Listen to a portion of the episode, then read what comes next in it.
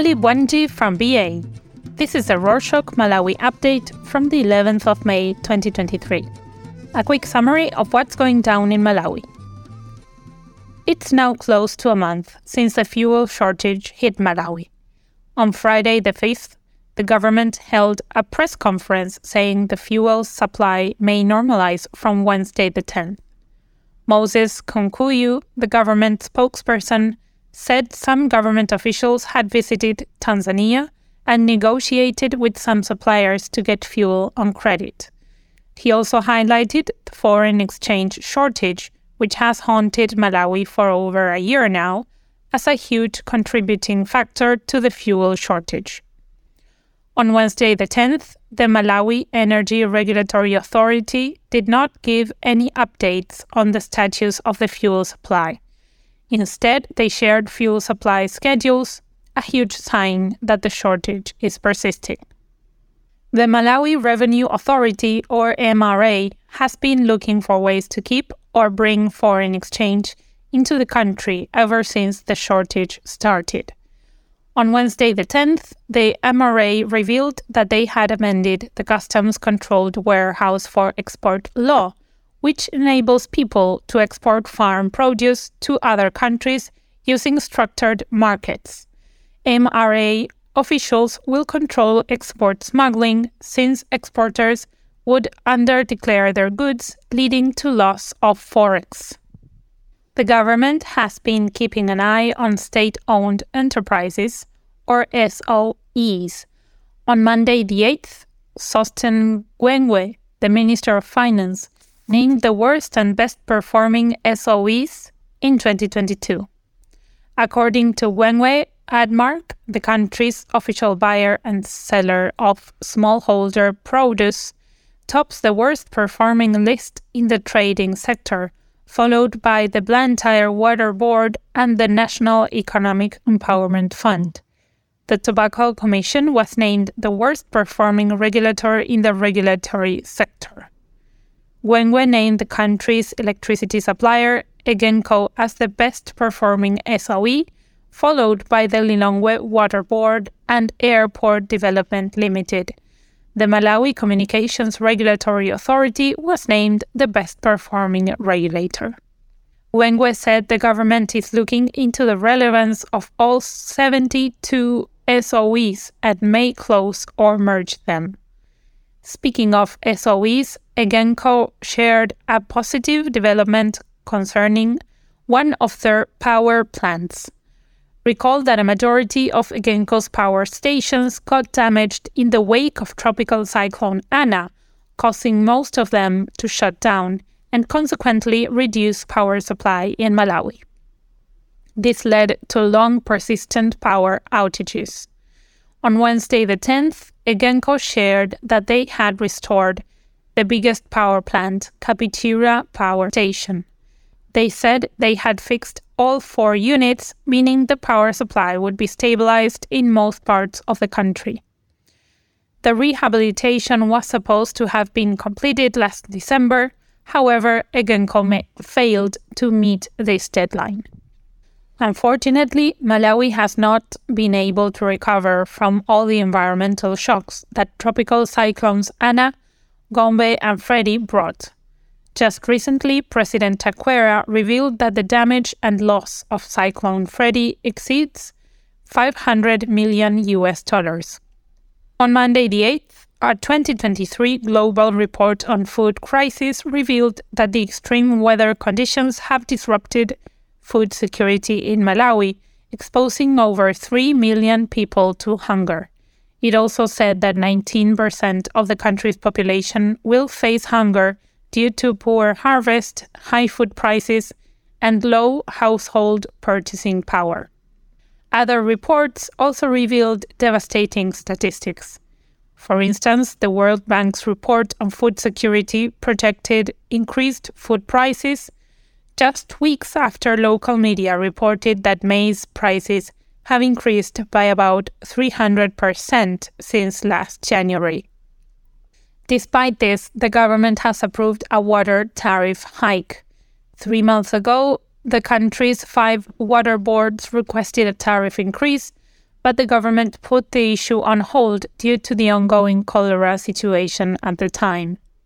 On Wednesday the 3rd, Emma Balame, the director of Water Supply Services, confirmed that the government had approved their hike. She said the implementation of the new figures will be known probably during the first quarter of this financial year. By Monday the 8th, economists, social commentators, and health experts said they backed the decision as it was long overdue and will help the water boards operate efficiently. They revealed that all five water boards lose 30 billion kwacha annually, about $29 million, to their low charges. A long battle between local schools and the local Rastafarian community has finally been put to rest. In 2010 and 2016, two Rastafarian students were denied admission to public schools for growing dreadlocks. This is because the Ministry of Education's policies forbids enrolling children with dreadlocks in public primary schools, forcing their guardians to resort to private primary schools, which are expensive. In 2017, the families of the two children sued the government over the policy, saying it was discriminatory. However, in February this year, the government, through Attorney General Chakaka Nyirenda, called on the presiding judge Ntaba to discontinue the case, arguing that the policy didn't exist and that the schools had acted on their own accord. Instead, Judge Ntaba dismissed the government's application.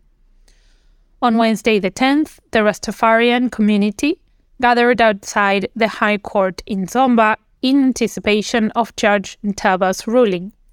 About two hours later, Judge Ntaba ordered the Ministry of Education to abolish the Malawi Education Act of 2012, which, among others, has provisions which bar Rastafarian children from attending school in dreadlocks.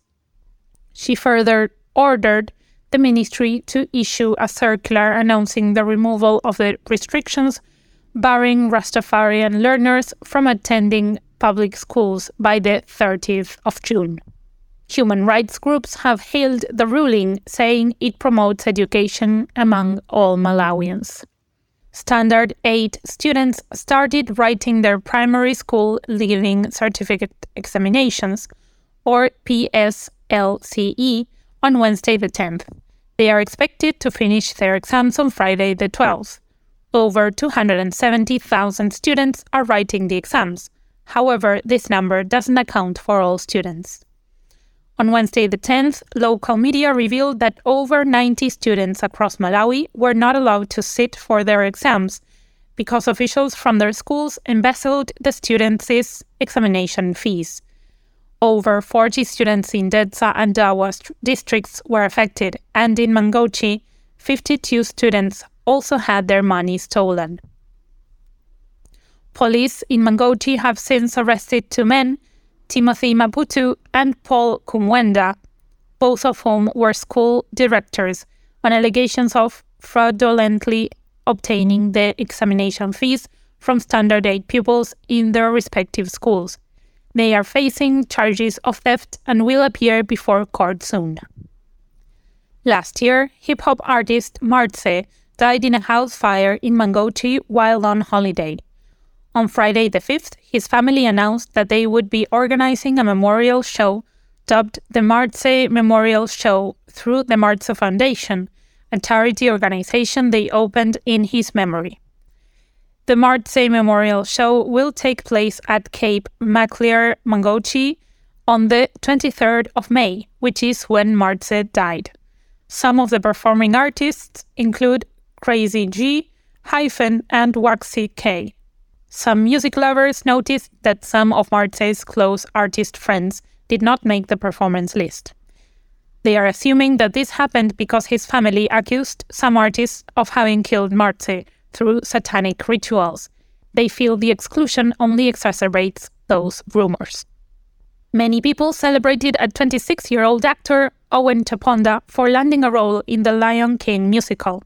Chaponda starred as Simba in the play which was performed on Tuesday the 9th at West End in London, UK. The Lion King musical is arguably the world's biggest theatrical show run by Disney World. It has been running for 24 years. Chaponda told local media that he is excited to have landed the role and that he has always dreamt of playing it. And that's it for this week. Have you checked our website? Over there, you can find more about us, how to contact us, and support us. Link to it in the show notes. Bitani Bueno.